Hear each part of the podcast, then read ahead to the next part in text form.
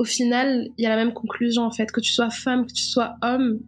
Euh, la sexualité des uns et des autres, elle n'est pas forcément au top et au final, c'est la faute à qui en fait? À la société patriarcale qui, qui ne nous donne pas les clés pour nous, euh, pour nous épanouir sexuellement en fait. Salut, c'est Manon, bienvenue sur Talk Podcast. Talk Podcast, c'est le podcast où l'on parle de sexualité au pluriel, mais surtout des personnes qui osent entreprendre dans ce milieu, pour le plus grand bien de votre bien-être sexuel. CEO fondateur de start-up, d'entreprises installées ou encore d'associations, sexologue, médecin, sage-femme, performeur, influenceuse, réalisatrice, etc. Des rôles de tous les genres évidemment. Talk Podcast part à la rencontre de ces personnes qui construisent et pensent à la sexualité de demain. Monde de la sexualité et des plaisirs est vaste, il touche tout le monde et de plein de manières différentes. Avec le podcast de Talk, inspirez-vous des entrepreneurs qui ont osé. Talk Podcast est un média de Talk Univers, le concept store pour libérer la parole autour de la sexualité de manière positive, ludique et inclusive.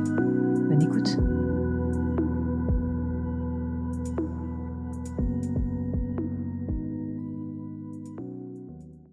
Merci Aïcha d'avoir accepté euh, mon invitation pour répondre à toutes mes questions sur euh, sur toi, mais sur euh, surtout aussi Mystère et boule d'orgasme, ce film documentaire qui était attendu et nécessaire depuis très longtemps. Mais avant de parler de ce travail, qui es-tu, Aïcha? Est-ce que tu peux te présenter? Alors, merci à toi. Ça me fait plaisir d'être ici. Donc, je suis Aïcha, réalisatrice marocaine. Donc, je, je suis née, j'ai vécu au Maroc jusqu'à ma majorité. j'ai 23 ans. Et euh, donc, euh, je suis là parce que j'ai réalisé un documentaire. Donc, c'est mon premier film euh, long, officiel, on va dire, sur le sujet du plaisir féminin. Et donc, mon but, c'était vraiment de montrer la, la diversité des, des, réalités qui sont liées à ce sujet, le sujet du plaisir féminin, mais pas que, parce que si tu veux, c'est pas un documentaire qui est que sur le, ce sujet-là, c'est juste euh, un prétexte pour moi pour euh, aborder plein de sujets qui, qui en découlent et, euh, et dont découlent aussi les difficultés qu'on a à avoir des orgasmes en général dans la société. Beaucoup de choses qui concernent les femmes, mais pas que. Euh, et donc voilà, mon, but principal à travers ce, projet, c'était de montrer de la diversité, des plaisirs. Ok, donc avant ça, euh, tu as étudié euh, la réalisation ou pas du tout Oui. Et, et c'était un projet perso ou Oui, c'était un projet perso. Donc j'ai fait des études un peu multidisciplinaires, mais toujours dans le même domaine artistique, on va dire. J'ai fait des études de lettres initialement puis des études de cinéma, euh, théâtre un peu aussi, et euh, cinéma que ça soit théorique ou technique à la fin aussi. J'ai fait aussi une école de pub, donc ça a un peu complété euh, tout ce qui est technique et organisation. Mais oui, j'ai fait des études de ça et j'ai terminé il y a quelques mois avec la sortie du film. D'accord, ouais, parce que Ouais, 23 ans, euh, c'est euh, souvent un peu un, peu près l'âge où on finit en général nos études, sauf quand, on en fait euh, plusieurs écoles différentes. Mais, mais, mais ok. Et du coup, tu as, as, préparé ce, ce, film documentaire en même temps que tes études et la fin de tes études. Et, mais le, le, début, là, est de cette idée, en fait, de déjà de vouloir le faire, puis ensuite déclic de se dire je vais vraiment le faire. Ça, ça date de quand? Il y a un moment, j'imagine? Alors, euh, ça date, euh, je pense, de l'été, euh, la fin de l'été 2018, donc il y a deux ans. Donc, il me restait encore deux ans d'études pour terminer mon parcours et j'ai eu cette idée-là de, ce, documentaire. En fait, je voulais faire des recherches sur ce sujet-là de base, je pensais pas que j'allais faire un film dessus. Je pensais juste que j'allais écrire quelque chose et qu'on allait voir euh, plus tard ce que ça allait donner. Et ça a résonné dans ma tête en fait que ça allait être un film au final. Et donc je, je me suis un peu lancé le, le challenge de réussir à le produire le pré-produire, etc. en même temps que je termine mes études. Et donc je faisais ça principalement le week-end. Euh, pendant un an, oui, c'était surtout le week-end et puis euh, mes jours libres aussi, je me concentrais là-dessus. Et du coup, ça, ça se concrétisait comment? Enfin, parce que, enfin non, même avant ça, du coup, tu eu l'idée parce que toi, tu trouvais que c'était un sujet tabou autour de toi, euh, dans tes amis, à l'école, pendant tes études. Euh, euh comment c'était reçu quand tu parlais de ces idées-là et, euh, et pourtant, euh, ouais, pourquoi faire faire des recherches dessus euh, plus à ta manière, sachant que en 2018, même si c'était pas encore peut-être autant que maintenant, ça commençait quand même. On commençait à avoir, euh, euh, en tout cas au moins sur Instagram, et puis un peu aussi des livres sur, au moins sur le bien-être sexuel, féminin. pas sur tous les sujets évidemment, hein, mais mais voilà. Et qu'est-ce qui qu'est-ce qui, qui t'a fait te dire il faut que je le fasse aussi moi pour moi et et que j'apporte ma patte ce mm. sujet-là, en fait Alors, il y a plein de choses. Vraiment, c'est un mélange de, de, plein de petits éléments qui m'ont qui m'ont donné euh, cette envie. D'un côté, euh, le, le fait que, que les gens n'en parlent pas énormément. Je voyais que même mes amis avaient un peu de, de la gêne lorsqu'on venait à parler de ces sujets. Euh, je me rendais aussi compte petit à petit en faisant des liens euh, qu'il y avait un certain fossé entre la réalité du plaisir euh, féminin et sa représentation dans les productions culturelles en général, ne serait-ce que euh, euh, moi par exemple j'ai connu mon plaisir très tôt quand j'étais jeune et c'était toujours de la même manière sur mon lit je, je me frottais le, le, gland du clitoris en fait et j'avais des orgasmes grâce à ça grâce à la stimulation donc externe de mon clitoris et euh, mais à l'époque, tu ne tu t'en rendais pas forcément compte de ce que tu faisais. En je, fait. je savais même pas que, enfin, ça n'avait pas un caractère sexuel pour moi. C'était juste vraiment du bien-être. Et puis, euh, il y a eu un moment aussi quelques années plus tard où j'ai donc associé ça à du sexe parce que je me suis rendu compte que ce que je faisais à moi-même c'était du sexe d'une certaine manière. Puis quand j'ai commencé à avoir des relations sexuelles avec des, hommes donc euh, euh, hétéro euh, cis, euh, je, retrouvais pas la même chose. Donc, au début, je pensais que c'était peut-être normal de, de que, les deux plaisirs étaient différents, le plaisir en solitaire et le plaisir à deux. Mais euh, au, au, fur et à mesure des années, je me suis dit qu'il y avait, il y avait clairement un problème en fait, parce que même mes amis me disaient, euh, des fois quand je parlais de, de, sexualité avec mes copines, il y en avait qui me disaient euh, ah mais moi je sais même pas si j'ai déjà eu un orgasme. Pourtant je suis en couple depuis quatre ans et je fais énormément l'amour. Mais comment est-ce que je peux savoir si j'ai déjà eu un orgasme? En fait, qu'on me pose cette question, comment est-ce que je peux savoir si j'ai déjà eu un orgasme? Déjà c'est qu'il y a un problème quelque part parce que si tu as eu un orgasme, ben, tu, tu le sais. Tu n'as pas à te poser la question. Et donc donc tout ça a fait que je me suis dit qu'il y avait un, problème quelque part, que les gens étaient matrixés en, fait un peu par euh, par euh, ce qu'on nous montre, parce qu'on nous apprend, et en fait on va on va pas chercher plus loin. Et euh, voilà, c'était ça a coïncidé en effet avec le début de de la libération de la parole autour de ces sujets. Je me suis dit que c'était génial et que c'était le moment. puis en plus je, je, suis venue en France pour mes études. Il y a une certaine liberté d'expression ici euh, qu'il n'y a pas au Maroc d'où je viens euh, notamment et je me suis dit qu'il fallait en profiter que que, que c'était le moment de s'exprimer en fait et de, de laisser d'autres personnes s'exprimer aussi. Ouais, t'as vraiment vu une différence si t'es arrivé en France euh, pour tes études, du coup, euh, j'imagine euh, à 18 ans, si tu voilà, tu te rendais bien compte que, que c'était de la sexualité avant ça, cette masturbation et ce plaisir. Est-ce que t'aurais osé en parler autant ou faire ce genre de documentaire au Maroc? Comment c'est c'est quoi la différence entre les deux à l'époque et puis en ce moment, même aujourd'hui, maintenant que tu as fait ce documentaire là Alors j'aurais peut-être j'aurais peut-être osé euh, si j'étais au Maroc, et, c'était le cas d'ailleurs parce que j'osais euh, en quelque sorte parler de beaucoup de choses avec des, des gens euh, dans mon pays, mais est-ce que j'aurais eu le droit de le faire publiquement? Non, absolument pas. Y a, hum, comme je disais juste avant, il y a une certaine liberté d'expression ici qu'on n'a pas là-bas, c'est-à-dire que je n'aurais pas pu faire un film financé par l'État sur ce sujet-là. Je, je, ne pense pas. J'aimerais bien. Enfin, après, je, je parle... Et même euh, en France, c'est quand même rare. C'est pour ça que c'est vraiment une question enfin, que j'aurais après euh, que tu aies, eu la chance de pouvoir faire ça financé par l'État et que ça soit diffusé sur, euh, sur France TV slash. C'est c'est c'est une révolution. Enfin, je trouve c'est absolument génial que tu aies pu faire ça.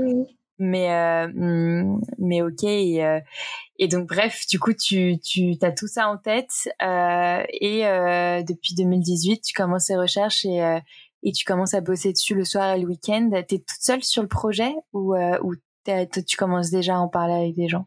Alors, euh, au début, j'étais toute seule. J'écrivais, je recherchais. je me masturbais aussi pour pouvoir euh, découvrir de nouveaux trucs à écrire. Et au fur et à mesure, donc j'ai demandé à, mes proches, j'en ai, parlé autour de moi, j'ai demandé de l'aide pour pour organiser, pour produire le film parce que de base j'étais pas passée par une boîte de prod, je, l'ai autoproduit donc euh, donc j'ai un peu tout organisé seul au début. Puis au fur et à mesure, euh, j'ai constitué une équipe de personnes qui étaient motivées pour euh, travailler dessus. Donc c'est des amis, en... oui la majorité c'est des amis. Puis au final, je me suis fait produire par un producteur qui est un ami à moi parce que au final, il faut, faut avoir quand même un producteur pour être diffusé dans ce genre de chaîne.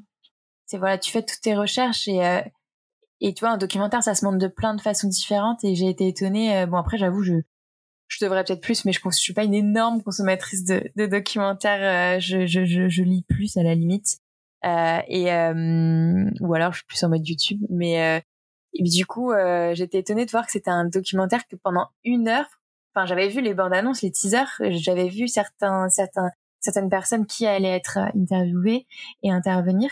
Mais j'avais pas compris que ce serait une heure euh, de montage enchevêtré euh, entre différentes personnes qui témoignent de leur expérience et de leur avis. Et en fait, non, on s'ennuie pas, quoi. C'est, euh, on pourrait croire, si on l'avait su avant, on pourrait se dire, ah, ça va être long si c'est une heure euh, que de témoignages, même si c'est des personnes différentes. Mais en fait, pas du tout. Et, et, et pourquoi tu t'es dit, je vais faire que des interviews? Est-ce que tu avais d'autres idées au début euh, de, la manière dont tu traiter le sujet? Parce que le, le sujet, c'est mystère et boule d'orgasme, mais c'est vrai que tu, tu précises pas si tu as parlé du plaisir féminin. Finalement, on en parle plus quand même que, que du reste. Euh, même s'il y a un moment où on parle un peu du plaisir euh, masculin. Euh, donc voilà, comment comment tu le construis en fait? Il y a toutes tes recherches autour de ces sujets-là, mais après comment tu construis? Alors, ce projet, je l'ai construit un peu à ma sauce. En fait, il y a eu plein d'étapes. Euh, au, départ, donc j'étais dans les recherches il y, a, il y a deux ans de cela environ. J'effectuais mes recherches de mon côté. Euh, J'effectuais quelques liens, euh, donc, comme je te disais avant. Et puis, au fur et à mesure, j'ai commencé à écrire un scénario. Un scénario euh, que j'avais pensé de base avec une voix off. Donc, j'ai écrit une voix off que je coupais à chaque fois pour insérer dans mon scénario des images dedans. Donc j'imaginais la voix off va commencer de 0 à une minute pour introduire. Ensuite, on a un interview avec une personne chez qui je vais essayer d'avoir cette information. Ensuite, on va avoir euh, un petit peu de d'animation. Enfin, j'avais pas du tout imaginé ça comme ça de base. Donc j'avais écrit toute une voix off. ensuite, deuxième étape, je me suis dit j'allais j'allais tourner pour euh, récolter les témoignages. Et quand j'ai fait les tournages, euh, je me suis rendu compte qu'il y avait énormément de choses. Je m'attendais pas à ce qu'il y ait autant d'informations, autant de d'histoires, de personnel, etc. Et je me suis rendu compte que j'avais la possibilité, en fait, d'effacer toute ma voix off et de mettre que euh, des, gens qui parlent. Et euh, je trouvais ça assez intéressant. Je me suis dit que au final, plutôt que de donner mon avis euh, sur le sujet euh, en utilisant ma voix, même si j'allais pas mettre ma voix, mais, mais c'était mon écriture, ma plume, ben plutôt laisser les gens s'exprimer parce que dans tous les cas, tous les sujets que je voulais aborder, on m'en a parlé. Donc à grâce aux questions que je posais et donc j'ai tout effacé et je suis repartie de zéro après les tournages j'ai effacé. Là si je te montre ma, ma version 1 du scénario enfin c'est pas c'est pas du tout ce film là que que, j'imaginais de base. Mais ce que j'ai trouvé super intéressant c'est que du coup le documentaire c'est pas comme de la fiction c'est c'est hyper euh, changeable euh, modulable euh, au, fil des des rencontres et des des témoignages. Enfin, tu, tu peux changer complètement ton projet et, euh, et, voilà, du coup, j'ai tout remplacé par les, témoignages. J'ai tout enlevé de ce que j'avais mis au début. ce qui m'a fait bizarre au début, mais, euh, au final, j'ai trouvé que c'était bien. Mmh. ouais, bah en tout cas, euh, c'est hyper dynamique. Et, tout, il n'y a pas de répétition. Enfin, chaque personne a quelque chose à dire ou rajoute quelque chose par rapport à ce que l'autre a dit. Et, euh, et du coup, pourquoi s'être finalement concentré plus, enfin en tout cas principalement, sur le plaisir féminin?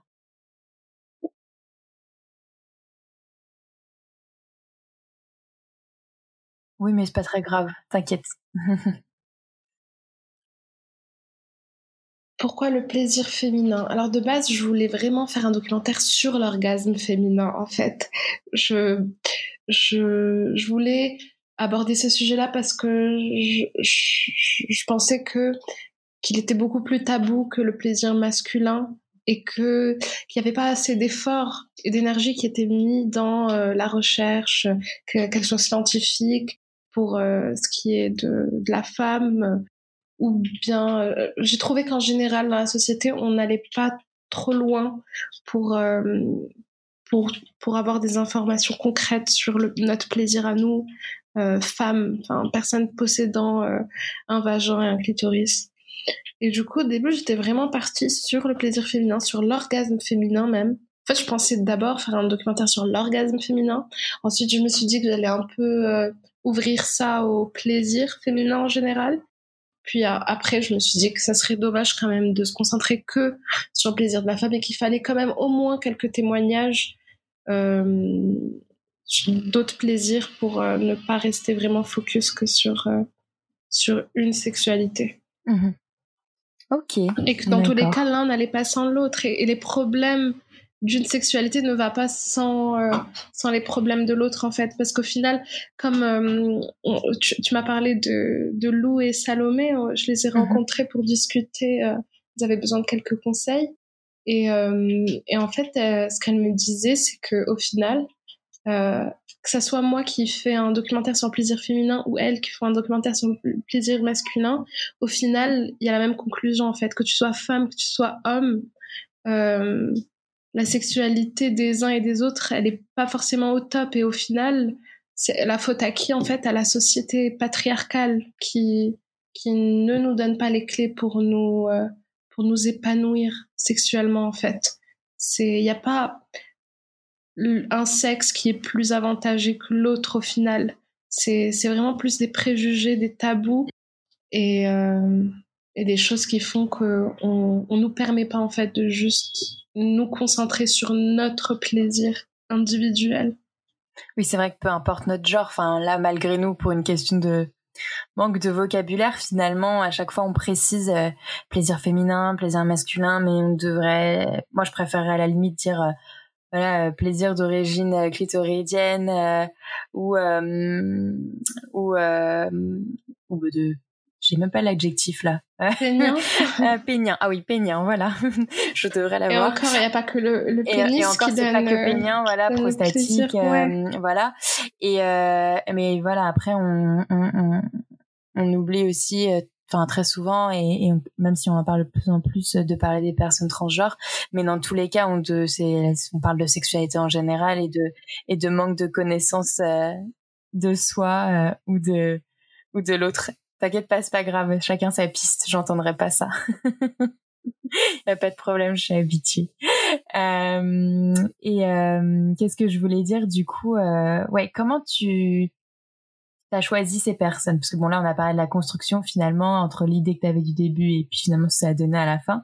Mais entre-temps, tu as quand même choisi les personnes que tu voulais interroger. Et euh, bon, il y en avait certaines que je connaissais de notoriété, euh, etc. Et puis d'autres que j'ai découvert euh, dans le dans, le dans ton reportage et qui en fait avait déjà un avis assez tranché là-dessus et, je sais juste que je les connaissais pas et voilà comment toi tu les as choisis alors, euh, vraiment, pour choisir les intervenants et les intervenantes, ça a été un mélange entre euh, des personnes qui sont venues à moi parce que j'ai mis des annonces sur euh, les réseaux sociaux.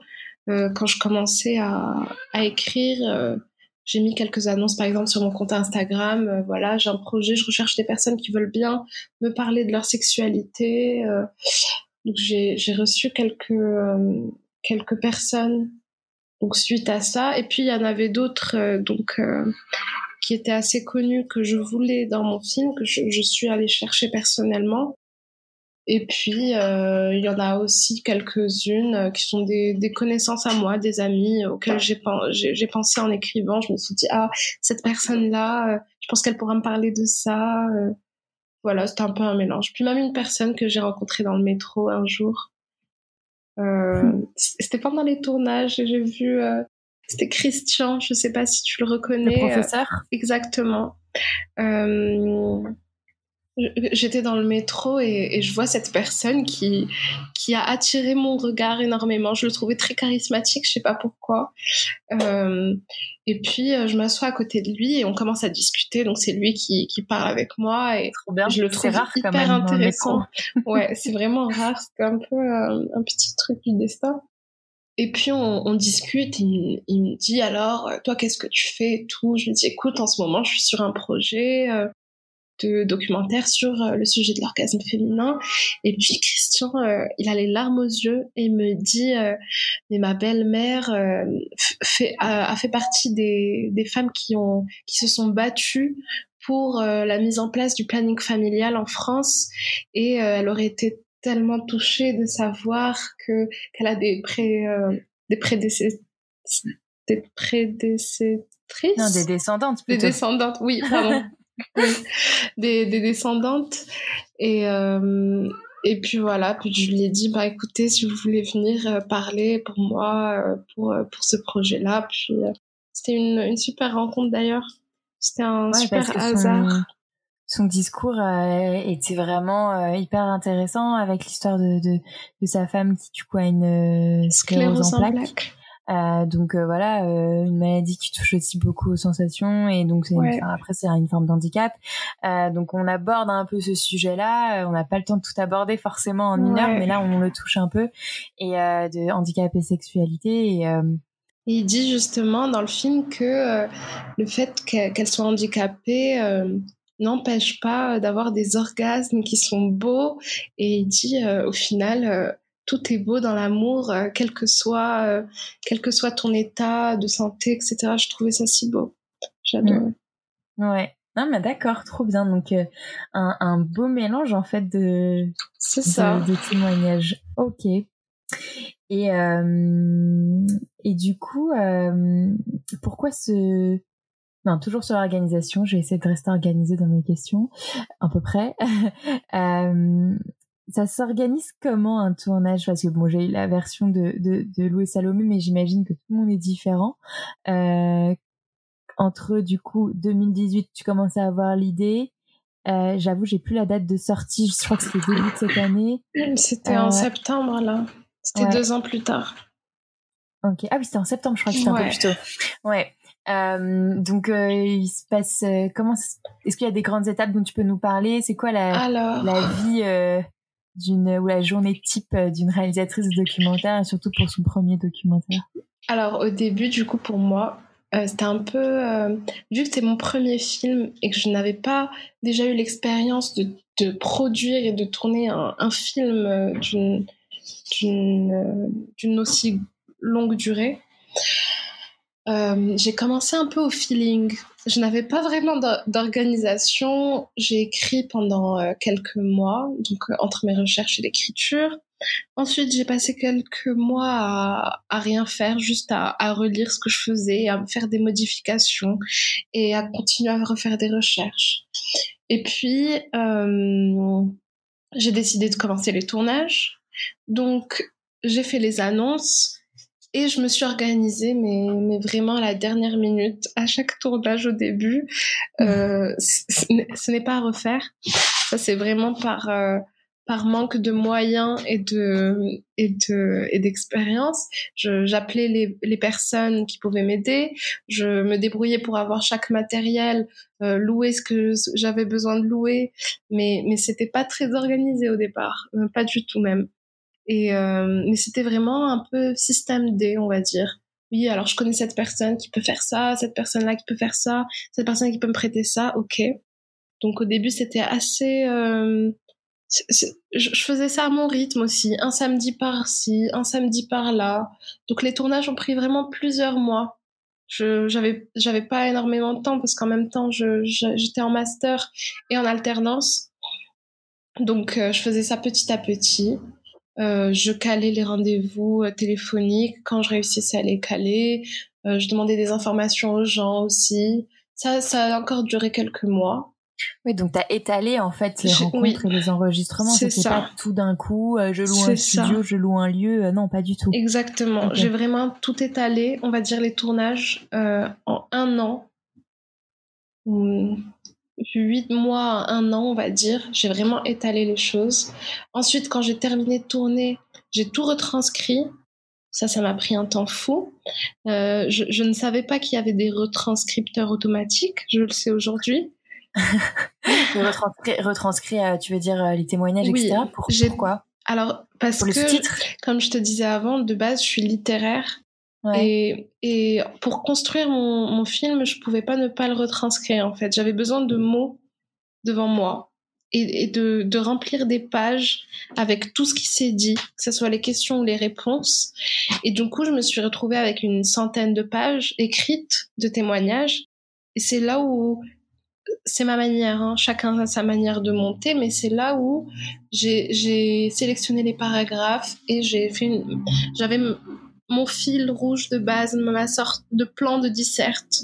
Et donc, je, j'ai fait ça un peu comme un plan de dissertation. Mais ça, c'est mon côté littéraire, tu sais. Chacun, chacun fait à sa sauce. Il fallait tes parties, tes sous-parties, quoi. C'est ça. Il fallait mes parties, mes sous-parties, mes exemples, mes contre-exemples, mes... Bien les illustrations à Exactement. chaque fois. Exactement. Donc, c'est comme ça que je l'ai fait. Maintenant, je sais pas si, si je fais un deuxième projet, je sais pas si je ferai comme ça encore. Euh, à réfléchir. Bon, c'est sûr que ce sera plus organisé cette fois-ci, euh, mais euh, mais voilà, c'était ma manière de le faire. Et donc j'ai retranscrit. Ça a pris quelques temps aussi parce que j'avais pas beaucoup de temps. Je le faisais surtout la nuit. Et puis quand quand j'ai terminé de retranscrire, ben c'est là où je me suis dit euh, j'efface toute la voix off que j'avais écrite de base et que je voulais compléter avec les témoignages. Je me suis dit les témoignages vont devenir le l'objet principal en fait, le contenu principal du docu. Ça va pas être juste des illustrations, mais des idées. Mmh. Euh, plutôt que de faire un un reportage, un documentaire euh, avec des exemples, plutôt offrir aux téléspectateurs des exemples à piocher, à choisir à sa manière, selon son vécu et selon euh, ses envies. Ok, d'accord. Et, euh, et, après, du coup, il y a eu la post-prod. Ouais. Qui a duré quelques mois. Ok. Donc voilà, oui, j'ai tout étalé euh, comme du beurre sur une tartine. et et qu'est-ce que je veux dire Ouais, pour euh, pour le, le, le, pour le financement, tu m'as dit euh, le partenariat avec France TV Slash, c'est grâce euh, à ce producteur. Mais est-ce que tu t'attendais à ce qu'une chaîne publique française te te, te Alors non. Te distribue parce que est-ce que c'était ton objectif, ton ambition C'est possible, tu vois genre, Non, c'était pas une grosse bonne surprise? C'était plutôt une grosse surprise, bonne, une bonne grosse surprise. Euh, de base, ben, je voulais juste euh, faire réussir à finir le film et que les gens le voient. En fait, c'était mon seul but. Et je me suis dit que même, si, si je devais le mettre gratuitement euh, sur Internet sans rien gagner, juste pour qu'on puisse le voir en masse, ben, ça ça m'allait aussi, en fait, au départ. Donc, c'est, on va dire que c'était une bonne grosse surprise méritée après deux ans de, de travail. Ok. Et est-ce que euh, je me dis aussi, euh, vu que moi je découvre euh, France TV Slash depuis pas si longtemps que ça finalement, et c'est la seule chaîne que je connaisse pour l'instant qui aborde autant le sujet de la sexualité, tu penses qu'un jour ce serait possible qu'on le voit sur sur sur France 2 ou ou sur TF1 ou pas J'aimerais bien. On verra. J'aimerais bien. Toi qui connais maintenant un petit peu la différence, est-ce que pourquoi ça passe sur France TV Slash et pas sur une autre chaîne, tu vois? Alors que c'est le même groupe finalement. Euh, oui, c'est le même groupe sur les chaînes publiques. Euh, parce que voilà, France TV Slash, euh, ça a une certaine audience, mais c'est pas aussi grand public que, oui, France 2 ou France 3. Clairement, je pense que ces sujets-là, pour le grand public, on n'y est pas encore vraiment, en espérant que peut-être il pourra passer un moment à 23 heures, même s'il pourrait très bien passer à à 18h, mais, euh, mais oui, je pense que pour le moment, ces sujets-là, c'est encore un petit peu tabou pour les chaînes nationales, télévision. Euh, peut-être qu'ils ont plus de liberté quand c'est numérique. Euh, bah écoute, je vais voir avec eux et, je te tiens au courant. ok.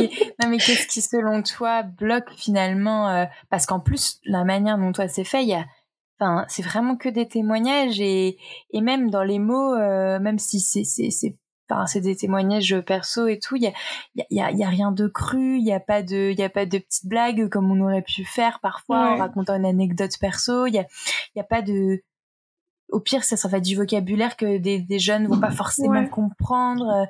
Ouais, euh, je, vois pas hum, qu'est-ce qui pourrait être censuré finalement euh, et ben qui pourrait être choquant. Je sais pas non plus. J'essaye de me mettre dans la tête de la, de la manière la plus prude possible euh, et, euh, et, je me dis qu'au pire, je comprendrais pas certains mots. Je veux dire, c'est tout.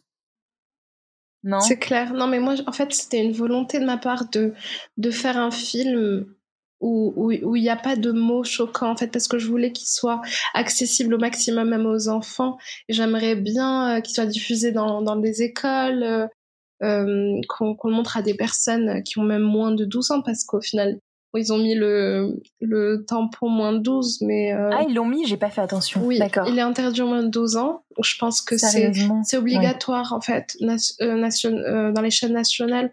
Quand on parle de sexualité, il faut qu'il y ait moins de 12. Donc c'était même pas discutable, mais... mais oui, à voir. je pense qu'il y a, il y a pas encore vraiment d'émissions ou quoi qui, qui parlent de, de sexualité comme ça sur les chaînes nationales à la télé. Il n'y a que France TV slash, je crois. Il n'y a que France TV slash et, c'est pas à la télé. Ouais. Après, si t'as Canal, mais c'est privé. Euh, oui, c'est privé. Bah écoute, on va on va faire quelque chose hein, pour euh, pour faire en sorte de de révolutionner la télé aussi. Mm, mm. Ok. Euh, question que j'aurais dû poser dès le début, euh, même si je pense avoir ma petite idée, mais pourquoi Mystère et boule d'orgasme? Pourquoi ce titre? Alors, Mystère et boule d'orgasme, ça m'est venu comme ça un jour où euh, je cherchais un, jeu de mots parce que j'aime bien les jeux de mots. Euh, c'est un peu ironique dans, dans, le, dans le côté mystérieux de l'orgasme féminin, le côté un peu mystique. On a, on a toujours... Euh, on a toujours voulu en faire des tonnes, que quoi c'est un truc de mystérieux, hyper difficile à atteindre et tout. Euh, et puis voilà, donc il y a un côté un peu ironique dans le mystère. Puis euh, boule d'orgasme, boule de gomme, euh, ça m'est venu comme ça. J'ai trouvé ça joli. Je sais pas. Et c'est vrai que c'est un contraste le mystère avec ce qui est dit de ce qui est dit dans le dans le reportage où ouais. où à partir du moment où c'est tout devient plus enfin c'est comment faire tout devient plus facile. C'est ça, c'est ça. Je suis très ironique en général, même quand je parle euh, avec mes amis ou quoi. ok. Ok, d'accord. Et bon là, ça a l'air quand même d'être d'avoir été assez euh, facile, long certes, même parce que tu étais occupée entre tes études et ton alternance et, et que voilà, c'était un projet perso, mais ça a l'air quand même d'avoir été assez fluide pour un, un, beau résultat. Euh, assez fluide, mais beaucoup, euh, beaucoup d'énergie. Ouais, quand Énormément d'énergie. Euh, je pense que ouais, j'ai mis dedans euh, beaucoup, beaucoup, beaucoup de moi-même et mais oui, je pense qu'à partir du moment où tu es motivé et que vraiment tu es passionné par ce que tu fais, euh, tu, tu, le fais, même si tu ne dois pas dormir pendant quelques mois et même si euh, tu deviens fou ou folle euh, à des moments où tu pètes les plombs et tu as l'impression que tu es en train de jouer ta vie parce que c'est ton bébé, ton projet, s'il se passe un truc. Euh, pour la petite anecdote, un jour j'étais dans l'avion et il y a eu des turbulences que je n'avais pas vécues depuis super longtemps. Pourtant, je prends assez souvent malheureusement l'avion vu que ma famille est au Maroc. et, et donc j'avais mon ordinateur, mon disque dur sur moi. Et le, seul truc auquel j'ai pensé à ce moment-là, c'est je n'ai pas de copie de mon film, des rushs de mon film chez quelqu'un d'autre. Si l'avion se crache et que je meurs, euh, le film ne pourra pas sortir. Et c'était ma seule, c'était ma, ma seule frayeur. Donc dès que j'ai atterri et que je suis arrivée chez moi, j'ai acheté d'autres disques durs et j'ai fait des copies et j'en ai laissé partout. Ah oui, c'était obsessionnel. Oui, à un moment, c'était devenu obsessionnel, mais ça pour te dire que il y a des moments où tu pètes des plombs parce que quand tu es vraiment à fond dans un projet et que tu en ressors pas, euh, ça peut prendre beaucoup d'énergie et de charge mentale, mais au final, euh, tu réussis à t'en sortir et tu redeviens à la normale. Ok, donc à part ta santé mentale qui est ça, bon ça a été hein, mais bon voilà, il y a eu des petits moments. Ouais. Est-ce qu'il y a eu euh, des moments où voilà, tu as eu l'impression d'être face à un mur, un obstacle? Est-ce que voilà, il y a des obstacles euh, que tu as pu rencontrer, des combats, des critiques dont tu pourrais partager ou pas? Je pourrais t'en partager. en fait, il y a eu quelques réflexions que j'ai que j'ai pas vraiment appréciées euh, c'est arrivé plusieurs fois sur le fait que que je sois euh, racisée, maghrébine, marocaine, et que ça soit moi qui porte ce projet. Euh, c'est quoi le problème? Pourquoi? Enfin... bah, Je sais pas. Qu'est-ce qu'on t'a dit exactement du coup que je ben, comprenne? C'était juste des, des petits sous-entendus. Euh, je donne un exemple. Euh, un policier à la douane euh, qui me dit, euh, donc il discute avec moi parce que je sais pas pourquoi il discute souvent avec moi. On, on, me pose la question qu'est-ce que tu fais dans ta vie? Écoute, ben voilà, ben, en ce moment je viens de sortir un film sur ça. Et t'as pas peur toi, en tant que en tant que marocaine, qu'on t'as pas peur, tu fais ce genre de truc comme ça, faut, faut que tu fasses gaffe quand même. Euh, c'est, c'est, pas bizarre pour, euh, pour une, une arabe, parce qu'on fait toujours euh, l'amalgame arabe, mhm. marocaine, maghrébine, enfin bref. même si c'est pas exactement la même chose. Mais, mais oui, j'ai, j'ai souvent eu ce genre de réflexion pas très sympathique, enfin pour moi, de comment ça se fait que tu portes ce projet étant donné ton origine. Tu n'es pas censé faire ce genre de choses. On n'est pas censé, euh, tu n'es pas censé oser faire ça sans avoir peur euh, des retours euh, de chez toi, de, de est-ce qu'on va te prendre pour pour une fille de joie? enfin, bref, parce que du coup, ça voudrait, toi, tu l'as pris comment que, en fait, on partait du principe que comme tu es d'origine marocaine, tu aurais une éducation ou une famille euh, plus fermée sur le sujet. Exact. Euh, que ce soit le cas ou pas, euh, enfin ça pourrait être le cas si si t'avais si t'étais né en France, mais Clairement. Euh, du coup, ouais, t'avais l'impression que c'était une fausse inquiétude finalement. Oui, c'est ça, c'est ça. Ok. D'accord. Ah ouais. Oui, enfin, on l'aurait quand même peut-être posé euh, d'une autre manière, juste en mode ah, en tant que femme. Donc là, c'était en tant que femme. C'est ça, en tant que femme marocaine, Tu, fais ça. Enfin, moi, je, trouvais que ça n'avait pas de sens. Ou est-ce qu'au contraire, on t'a posé la question du coup, ah, mais c'est encore plus courageux du coup euh, parce que euh, tu risques ça. tu risques des représailles. Ça, ça, a déjà été formulé, je pense, une fois ou deux, ou dans ce sens-là, mais plus souvent dans, dans l'autre sens quand même. D'accord. Donc, euh, qu'il aurait fallu que tu t'auto-censures encore plus. Apparemment. Finalement. Après Donc ça, c'était juste désagréable, mais est-ce que finalement, ça te motivait pas plus qu'autre chose? Ah si, si, carrément. Ouais. Si, si, c'est vrai. Après, euh, après c'était plus des, des obstacles euh, de, de, la vie de tous les jours dans, dans un tournage, euh, des, des, obstacles, c'était plus matériel, mais au final, si tu es motivé, tu, réussis à, trouver des plans B et à, avancer euh, malgré les difficultés. Mhm. Et c'est vrai que bah, du coup, là, on parlait du fait euh, que tu étais une femme et en plus marocaine. Euh, est-ce que ça t'a bon là ça t'a motivé, mais est-ce que outre ça, juste entre toi et toi-même, tu as pu te poser des questions de de légitimité, genre pourquoi moi euh, je pourrais parler sur ce sujet-là? En plus, c'est mon premier film, euh, tu vois, en quoi moi je, je je, représente la voix des femmes là-dessus ou même des enfin des femmes et des hommes, peu importe d'ailleurs, puisque puisque c'était le sujet. Euh. Est-ce qu'il y a des syndromes de l'imposteur ou pas? Alors franchement, je, je, me suis pas je me suis pas posé de questions quant à la légitimité. pour moi, c'est un sujet, un tabou universel. Euh, que je sois marocaine, française, euh, cambodgienne, enfin, peu importe. Euh, non, pas, pas, pas, par rapport à la légitimité. Je me suis posé des questions à un moment par, par rapport à qu'est-ce qu'ils vont dire sur moi. Mais ça a pas mhm. duré, ça a pas duré plus de deux minutes. bah, tu sais, on a beaucoup au Maroc en tout cas. Je parle pour mon pays. Je sais pas autre part, on a beaucoup ce, ce truc de que, que dira-t-on? Euh, que dira-t-on euh, de, je sais pas, un exemple de ma fille euh, si on savait que, voilà, c'est une prostituée, exemple tout bête. Et c'est hyper ancré en nous, on a hyper peur de, des mauvaises apparences, de ce que vont dire les gens sur nous en fait. C'est mmh les gens parlent énormément, on a hyper de, de commérage, etc. Et il y a eu un petit moment où j'étais assise dans mon salon et que j'étais au milieu du processus du film et je me suis posé la question, mais qu'est-ce qu'ils vont dire sur moi euh, Mes oncles, mes tantes, les cousins, les machins, et tout ça. Mais franchement, ça a duré deux minutes et puis à la fin, je me suis dit non, je m'en fous. Je, je m'en, ça ne changera rien à ma vie, quoi qu'ils pensent. Ok, bon, bah trop bien. Et du coup, euh, quels sont les projets maintenant après, même si c'est récent, sa sortie, euh, après Mystère et plus Alors, j'aimerais bien continuer un peu sur cette voie-là de d'aborder la condition de la femme.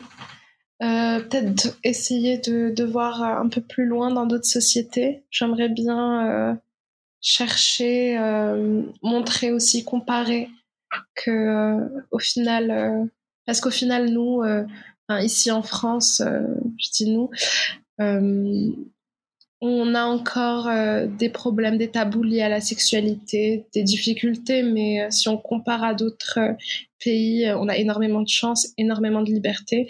J'aimerais bien donc aller voir d'autres sociétés et essayer de faire des projets en allant voir plus loin d'autres personnes, comparer un peu les pratiques, comment ça se passe, les, les mentalités, etc et discuter avec ces personnes-là. J'aimerais bien faire ça. Ok, voilà. Alors, attends, désolée, j'ai un petit bruit de mon côté, donc je vais attendre comme ça, je suis prêt. Super, ils m'ont pas écouté du tout mes parents. Mais bref, là c'est bon, je peux reprendre. Euh, ok, bah super. Euh, et euh, c'est une question que je pose souvent. Donc là maintenant, je sais que tes projets perso.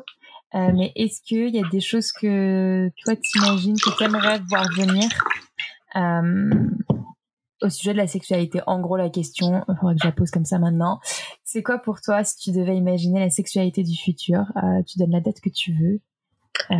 est-ce qu'il y a des sujets, on aurait des nouvelles problématiques ou des sujets qui seraient complètement résolus? Alors, je sais pas pour les problématiques mais il y en aura sûrement de nouvelles avec euh, toute notre technologie et, tout ce qui se passe. Euh. on va peut-être faire du sexe à distance maintenant. Ça, ça se fait hmm. déjà apparemment. J'ai vu qu'au Japon, ils ont sorti des, des, machines pour faire du sexe à distance avec des sortes de, de vêtements euh, sensibles où tu peux toucher et euh, l'autre personne à distance ressent. Euh, ouais, ça, j'ai, je suis pas encore assez renseignée sur le sujet, mais ouais, j'en ai entendu parler. Et même avant ça, au pire, t'as le télé, ne serait-ce que le sexe au téléphone, ça a toujours existé. Euh, et, euh, et puis il y a aussi euh, maintenant tous les sextoys connectés. Connectés, exactement. et, et ouais, même si là, c'est pour l'instant, c'est plus à destination des des, des vagins et clitoris, mais euh, mais j'en ai, je crois que ça existe, mais tu vois l'équivalent masturbateur pour pour les pénis, oui. il y a, mais euh, mais je sais pas s'ils sont aussi connectés que je regarde. Et, en tout cas, euh, c'est sûr que, que d'ici là, mais surtout maintenant avec les les ce temps d'isolation, de confinement, mm. on sait pas quand est-ce que ça va finir. Je, je pense que on va se remettre sur chat roulette. il va y avoir plein de nouvelles modes, je pense. Mais oui, mais, mais si je devais imaginer un futur où euh, notre sexualité serait saine, euh, ça serait un moment où tout le monde, euh, enfin, où personne ne donnerait plus d'importance au regard extérieur, au jugement, et juste se concentrerait sur son corps, son plaisir, son désir, de la manière la plus naturelle et absurde, ne pas avoir peur d'être euh, d'être ridicule en fait, de, de, faire des choses qui peuvent paraître ridicules, n'avoir ne, ne, pas prendre en considération en fait le, le monde extérieur quand il, il, en vient à notre sexualité. Et je pense que le jour où tout le monde fera ça, le jour où il y aura plus euh, toute cette honte, tous ces non-dits, tout, tout, toute cette peur en fait du jugement et du regard de l'autre, je pense qu'on aura tous, euh, on sera tous bien dans notre sexualité. Ouais, c'est euh, malheureusement, j'ai peur que ce soit utopique, mais euh, j'ai envie d'y croire aussi. Mais parce que si on arrive à faire ça dans la sexualité, ça veut dire qu'il faut aussi qu'on en soit capable en général. En carrément, fait. carrément. ce serait génial. sauf si on arrive à faire la part des choses et qu'on le fait au moins que pour la sexualité, ouais, ouais, ouais. Carrément, ça serait trop cool. Ok, ok. Bon, bah super. Euh, je vais pas t'embêter plus longtemps. Merci beaucoup. Et du coup, euh, on peut retrouver euh, ton reportage sur ton documentaire sur sur France TV slash et donc sur leur site internet. Et sinon, on peut te suivre principalement, c'est quoi, sur ton compte Instagram Oui. Ou ailleurs aussi? Non, c'est mon compte Instagram. Ok, donc euh, qui est euh, Mystère et boule d'orgasme, tout attaché, il me semble. Oui, avec un seul E. Ouais. Ok.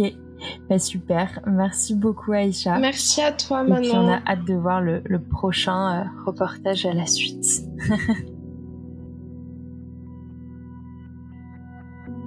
Merci d'avoir écouté jusqu'au bout. Toutes les références et personnes mentionnées sont en description de l'épisode, évidemment. Si vous avez aimé cet épisode, encore une fois, ça serait super si vous pouviez le partager autour de vous et surtout vous abonner et mettre des petites étoiles sur Apple Podcast. N'oubliez pas également de suivre le compte Instagram talk-univers. Merci encore et à très vite.